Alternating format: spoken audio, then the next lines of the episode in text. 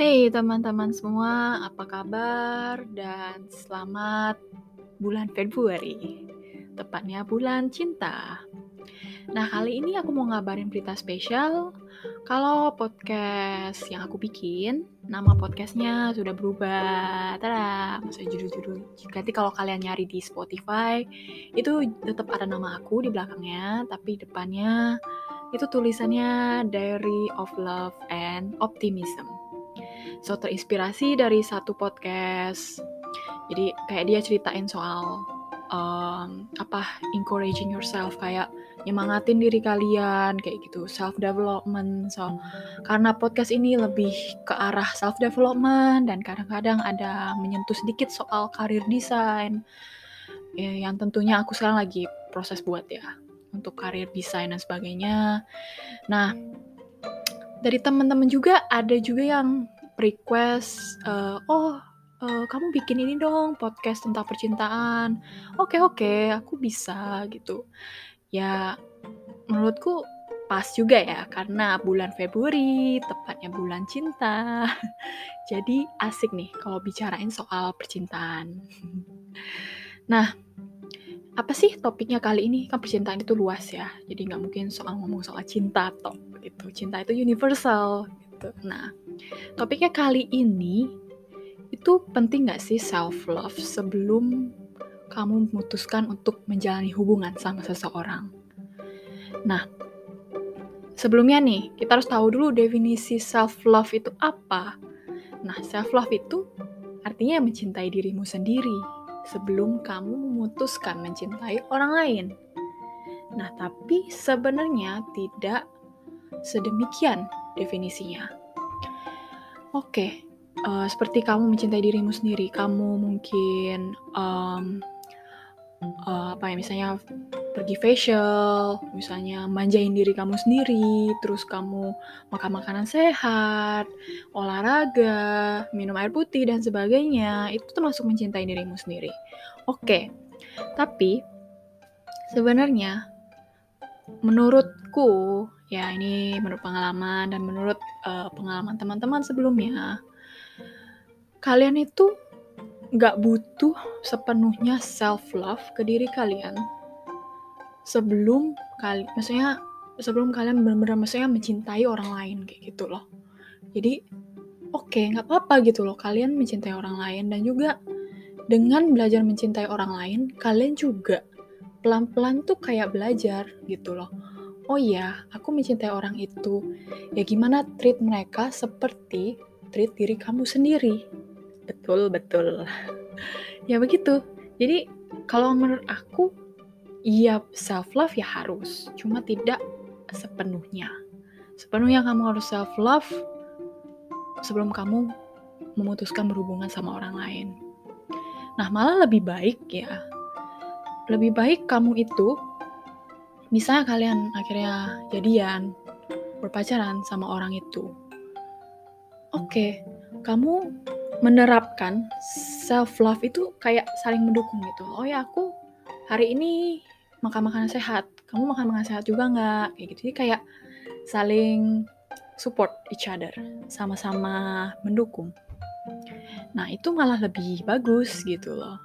Nah tapi bukan berarti dengan mencintai orang itu kamu lupa juga sama diri sendiri. Oh ya kamu ngingetin dia, ngingetin dia untuk self love tapi kamu lupa sama diri sendiri. Nah itu salah. Salah total.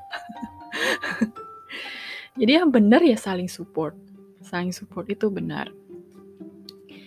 Nah di sini ada pernyataan dari sebuah website 1%.net mengatakan karena sejatinya tidak ada garis finish dalam mencintai diri sendiri sama halnya dengan mencintai orang lain atau mungkin mencintai sesuatu. Nah, emang gak bisa kita sepenuhnya oke okay, mencintai diri sendiri, mencintai orang lain karena cinta itu ya saya bisa sur turun, saya apa biasanya pasang surut kayak gitu loh. Bisa bosan, bisa kalian itu kayak ah hari ini kayaknya aku gak mau deh self love gitu. Aku maunya makan junk food apa pun itu. Nah itu sebenarnya ada masa saat-saat kalian down kayak gitu itu pasti ada. Terus termasuk dengan hubungan.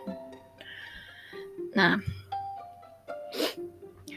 sebenarnya uh, yang lebih masuk akal kalau kalian misalnya masuk ke dalam hubungan percintaan, yaitu hargai diri kamu sendiri dulu. Aku bisa nggak sih terima diri aku sendiri sebelum aku terima orang lain? Nah itu yang paling penting. Karena kebanyakan orang itu berpacaran, menjalin hubungan itu karena dia kehilangan dirinya sendiri. Atau bahkan menemukan orang yang sama, kayak orang yang sama itu, oh sama-sama tidak mencintai diri sendiri, jadi akhirnya udah pacarannya sama dia. Siapa tahu berubah. Nah itu tidak mungkin. Itu tidak akan mungkin terjadi. Yang pastinya kalian ya, ya harus sama-sama. Oke kita pacaran, dan kita ya harus saling terbuka lah. Misalnya oh ya aku tuh misalnya yang satu ya ini kayak pengalaman aku yang aku tuh termasuk susah untuk minum air putih.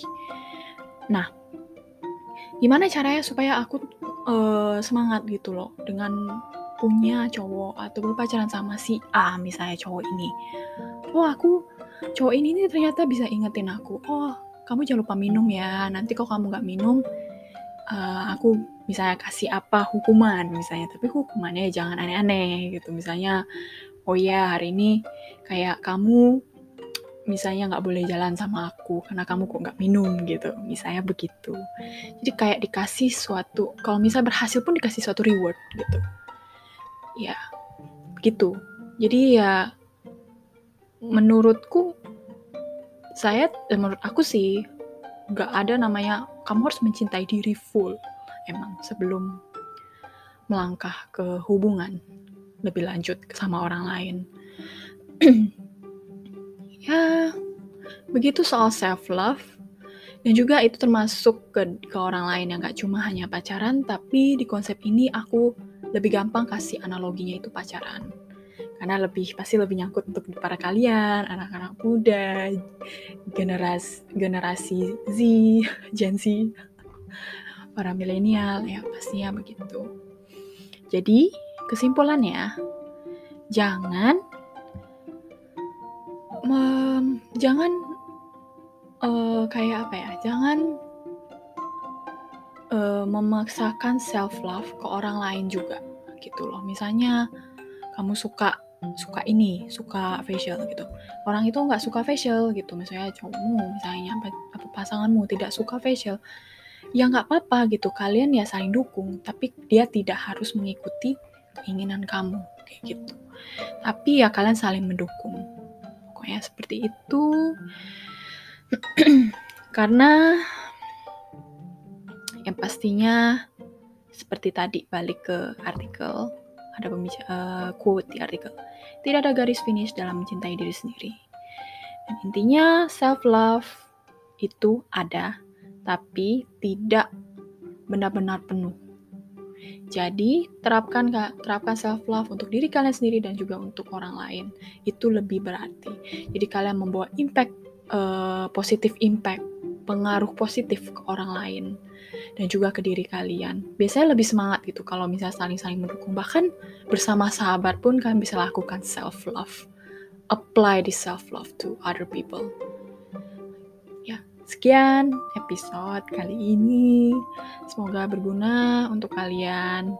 Dan jangan lupa ya like podcast ini. ini podcast pertama tentang percintaan dan pastinya akan ada lagi nantinya. Sekian, terima kasih semua yang udah mendengarkan. See you and have a nice day.